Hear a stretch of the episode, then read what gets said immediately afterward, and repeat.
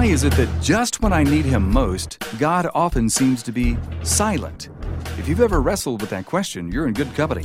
Even the psalmist asked God why He hides His face and is silent. Today, you'll get some loud answers to a silent question. Welcome to Evidence and Answers with Pat Zukeran. Dr. Zukeran is a popular speaker and scholar specializing on world religions, worldviews, and matters of faith and culture.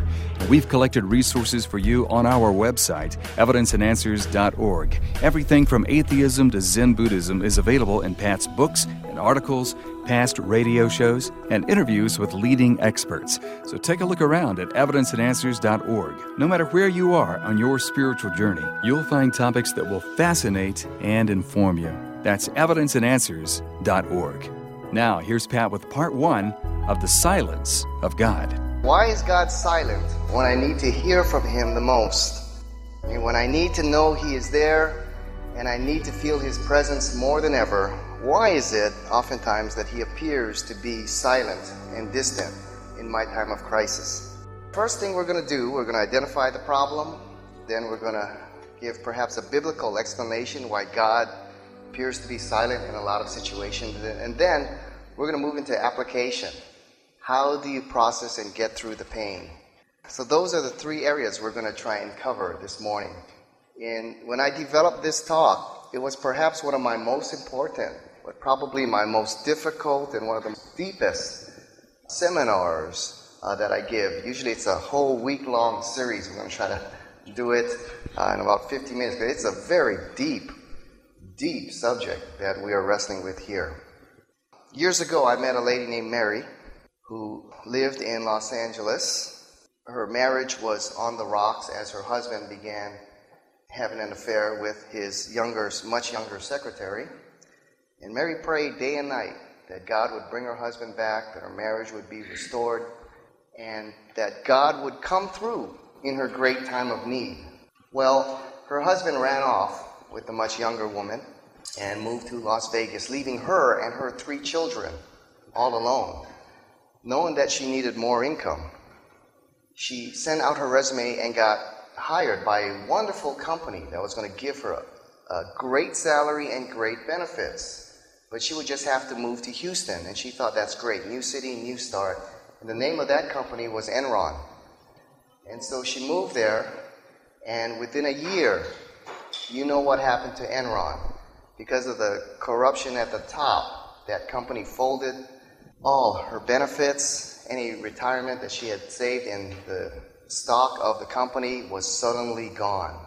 Here she was now in Houston with no family, very few friends, and now without a job.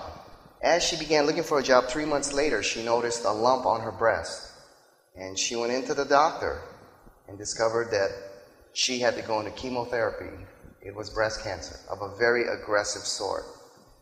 She called her husband to let him know the situation, only to find out that he was having a great time in Las Vegas, living a life, you know, uh, of fun in the sun with his new younger wife. And Mary was sitting there bitter and angry, asking one question we all ask in times like that, right? Where is God when I need him the most? Right? It's obviously God's will that families be strong and healthy. Where was he? I prayed for years for my marriage to be restored. I prayed for years for my husband to come back.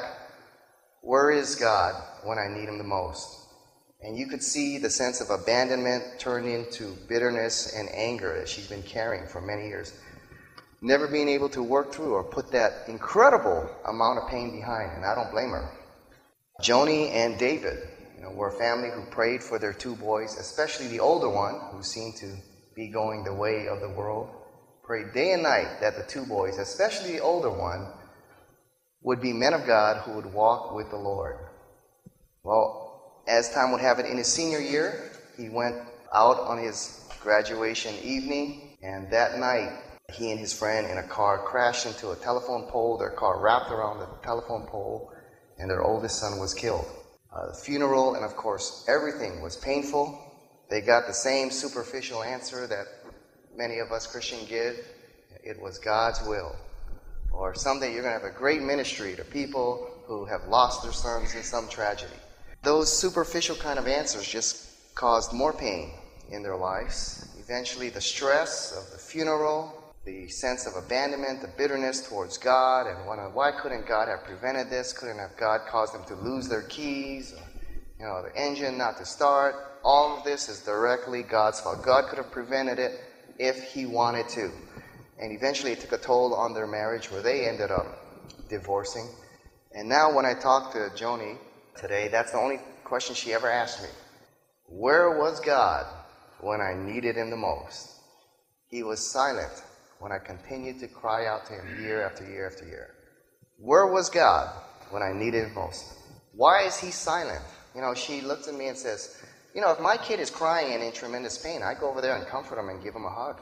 I let him know my presence is here, near, more than ever before. Why doesn't God do that? All these prayers never went answered. You know, and the uh, sense of abandonment eventually turns to bitterness and anger, and a lot of Christians are unable uh, to work through the whole process. Here is the problem, and this may be the number one reason why many Christians end up walking away from the faith, you know, or never grow to maturity in their faith and remain continually bitter and angry towards God. Many Christians are disillusioned when in critical moments their prayers go unanswered. Then there's feelings of abandonment and doubt whether God is there or God is good or can God be trusted. And then we fall into doubt. Is he good? Does he really care? Does he really listen? Does he really answer prayer? Often that turns into bitterness and anger, and eventually, many believers walk away from church or walk away from faith or just remain bitter and angry at God for the rest of your life. You know, maybe you're struggling with that. Where was God in my great time of need? Maybe you're going through that sense of, uh, you know, God doesn't care, He's not listening, sense of abandonment. Or I guarantee you, you and I are counseling people in those situations. I've been through tremendous struggles where I've felt that. I remember uh, we had been praying for years and years and years for a situation in my life. And um, every prayer we had prayed, we prayed about 15 prayers, different kinds of prayer, and none of them were being answered. In fact, everything was going the opposite way. And finally, um, it was the night that I was supposed to go in, into court. One thing we're praying, we won't, go, we won't have to go to court. It's a waste of time. And uh, the accusations being leveled were so silly, you know. Um, I ended up going to court for five minutes, I think, because, you know, the, the uh, attorney didn't want to bring it up. It was so silly. But anyway, I remember the night before, we were just sitting there. The pastors were there, the board members, and I remember uh, one guy, godly man, one of my best buddies. He's an engineer from Hawaii, and he just kind of sat there. Everybody was quiet for about five minutes, and uh, he just kind of sat there and he said, "You know, if God would at least answer one of our prayers in the last five years, there'd be some encouragement here." You know, and he kind of expressed the sentiment we all felt, but no one was willing to say, "Where is God? Why is He silent when we need Him the most?" Perhaps, you know, you're in that situation. Perhaps you know someone else in that situation. Um, but you know, um, the problem of the silence of God, this is not a new problem or a problem of our time. This is an ancient problem way back in the Old Testament. Read the Old Testament. The prophets and the apostles all struggled with this issue. Take a look at Psalm 44. Psalm 44, the writer is writing, and the context of this is when Israel is falling to the Babylonian Empire, and the psalmist is writing, and he's saying, God, where are you? Can't you see the, the distress of your people? Where are you? Now, this is what we call a lament psalm. Usually, a lament psalm, the guy's just belly aching and crying and before God, and usually it ends by saying, But in the end, I will put my trust in you. You are sovereign, you are great, you are faithful, whatever. Okay? However, this psalm ends kind of on a disturbing note. This, this psalm will disturb you a little bit. Psalm 44. The writer says this Awake, O Lord. Why do you sleep? Rouse yourself.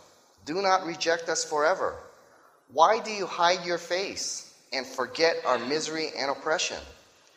We are brought down to the dust, our bodies cling to the ground. And here's the final verse Wake up. Wake up and help us. Redeem us because of your unfailing love. And that's how it ends. All right? It's kind of a disturbing psalm. It just says, hey, wake up. All right? Where are you when we need you the most? This is the struggle of believers uh, from ancient, ancient times. Uh, Jeremiah chapter 14, verse 9. As Jeremiah sees the impending doom of his people, in Jeremiah 14, 9, the prophet Jeremiah writes this why, O God, are you like a man taken by surprise, like a warrior who is powerless to save? You are among us, O Lord, and we bear your name. Do not forsake us. You see, the silence of God, if you're struggling with it, then you ought to be able to relate to the prophets and the apostles who also struggled with this issue. Why is God silent when I need him the most? There are many Christians who struggle with their pain over and over and over, and are never able to get through it and leave it behind. So I hope the things that we share with you today, I hope will help you in a healthy biblical way process through the incredible pain some of you are going through or your friends may be going through and allow you to get through that dark tunnel all right and hopefully start coming out into the light you know in there were times in my life when it was uh, so painful. Uh, I couldn't go in uh, to the worship service. It's hard for me to sing, you know, God, our great deliverer, our strong and mighty fortress, and all that. I'm just sitting there going, I can't sing that. You know, where were you, man? You know, we called on you for years. Why didn't you show up? You know, and so um, it wasn't just weeks, it was months where I couldn't go. When the worship was done, then I'd walk in. You know, and the philosophy of worship of our worship leader back in Dallas was celebration. We come and we celebrate. So every song is upbeat and joyful and happy. And for those of us struggling through some incredible pain, those who've lost a loved one, been through divorce, discovered, hey, I, I got cancer, I got three young kids, I just lost my dad. It's hard for them to go in there and be happy and rejoice and clap, right? You know? Uh, there's a whole bunch of us sitting in the coffee shop, and when it's done, then we start walking in. Why is God silent? And, and, I, and uh, you know, often we Christians give superficial answers to what is a very deep and difficult situation. And often our superficial answers cause more pain. Oh, everything works for the good for those who love God. So, hey, get over it, man. You know, oh, two weeks later, you're still in depression? Dude, what's your problem, man? You're walking with God? Let's go.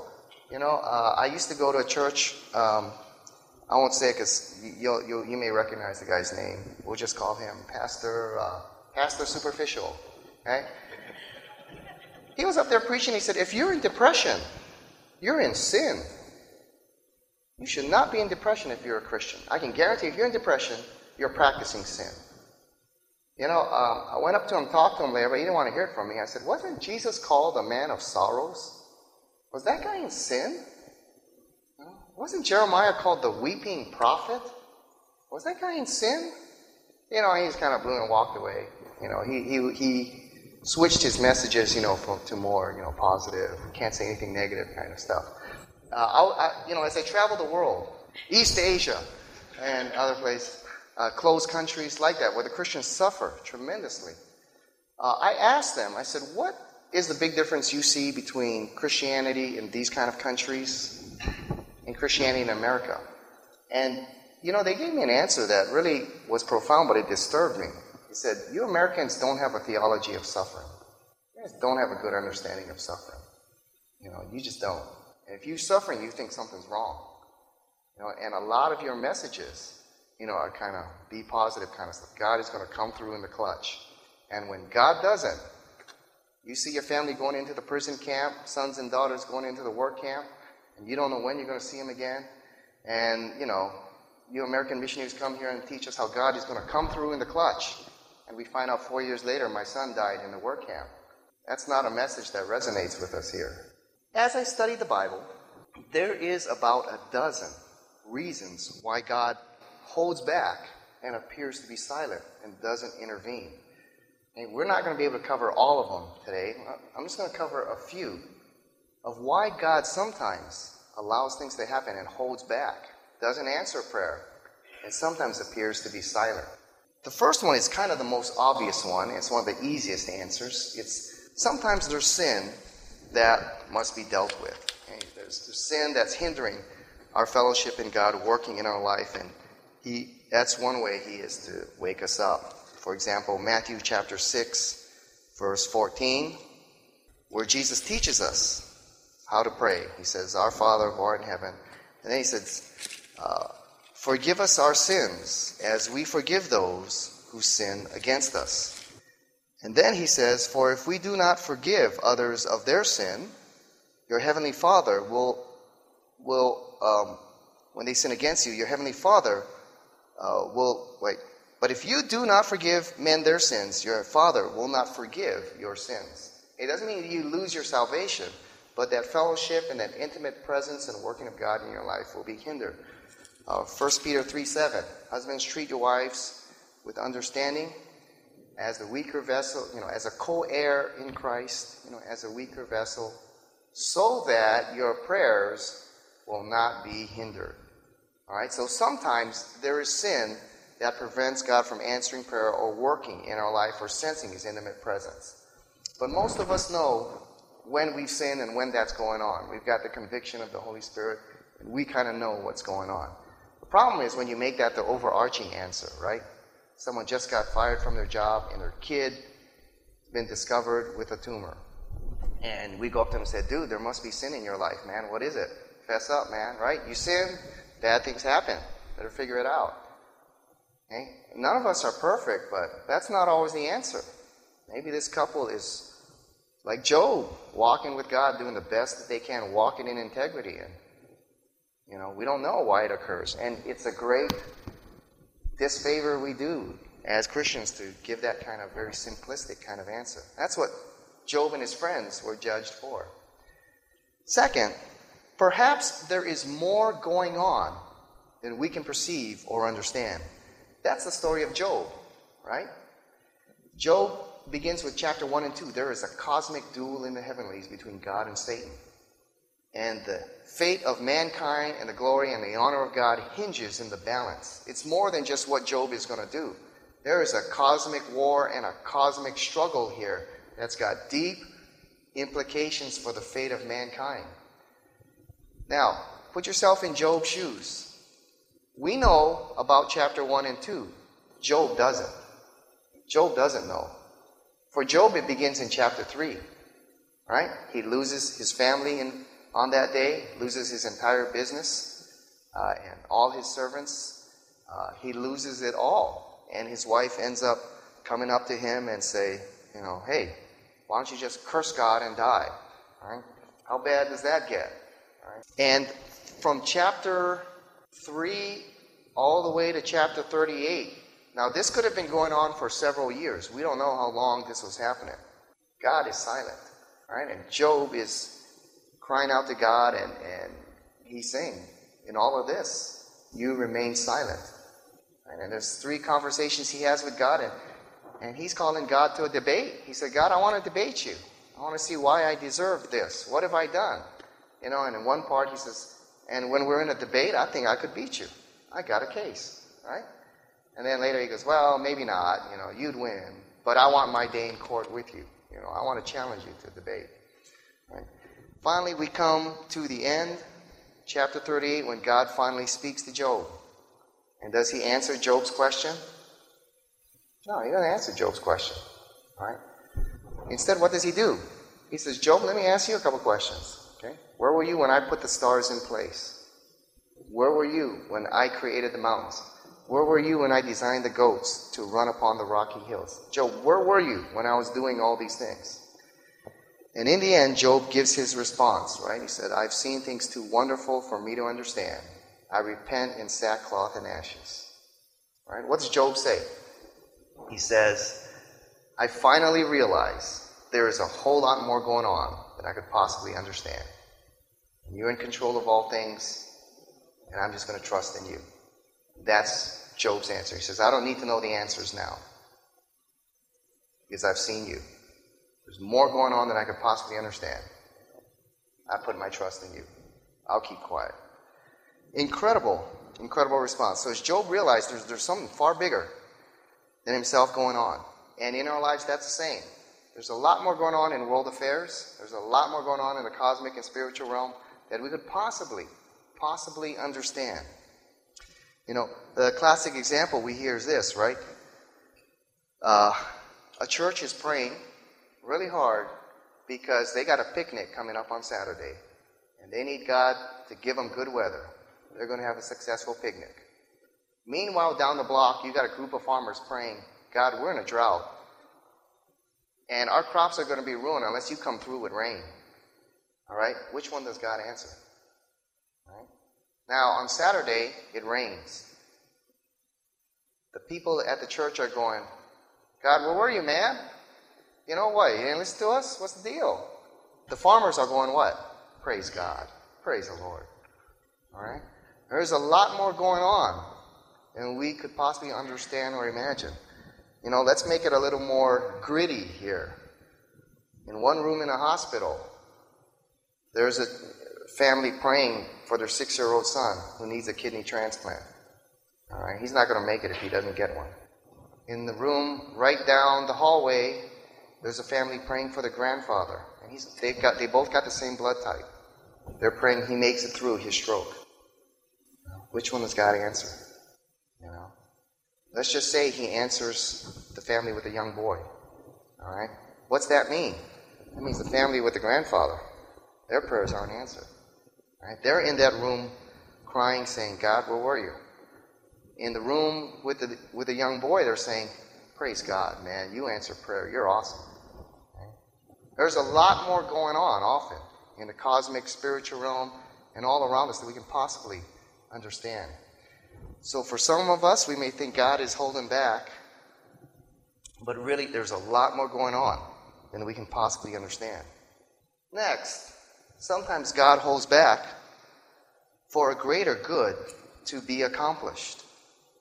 You know, 2 Corinthians chapter 12, verse 7, right? For Paul, you might think God was silent. He may have thought God was silent. He says, I got this thorn in my side. And from the evidence of the Bible, you can reasonably conclude that was probably some kind of physical ailment. We think it was cataracts. All right? And for a scholar like Pro, uh, Pro, for a scholar like Paul, who wrote the majority of the New Testament, the ability to see and write is absolutely critical, ain't it? I mean, if a guy needs to be able to see and write, that's Paul. Right? And if it is cataracts, which, which I think the evidence points there, he's praying that God would deliver him from the thorn in his side. He says, Three times I prayed, and God didn't answer. And finally, God said, My grace is sufficient for you. Right, God held back and didn't answer his prayer. Why? It was for Paul's protection.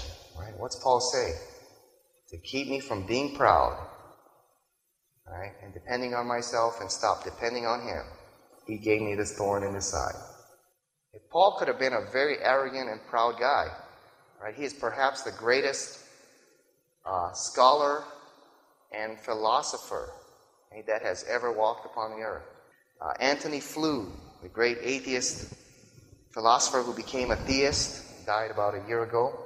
He is the Billy Graham of the atheists. Okay? Uh, anyone in apologetics, you have to answer Antony Flew. No one's come up with a new argument against the existence of God uh, from David Hume until Antony Flew. Antony Flew is the guy who debated often with C.S. Lewis. All right? titan amongst the atheists. And he said, I don't believe in any religion. You know, I believe in God. I don't believe in any. But if you want any religion, he said, Jesus is as great a model as you're ever going to find, and the Apostle Paul is perhaps the greatest philosopher you will ever study. So the thorn inside uh, was for Paul's protection. God may be holding back to accomplish what may be a greater good. And often, as sinful, self centered, finite beings, often what we may be praying may not be the best, actually, may not be good in some situations. Next, often we cannot mature if He's always intervening and making the way straight for us. The only way creatures created in the image of God, who are free and have a free will, the Only way we're going to learn is to go through struggles. Uh, immature faith depends on circumstances and situations. Mature faith holds on no matter what, resting and trusting in God, even through those difficult times.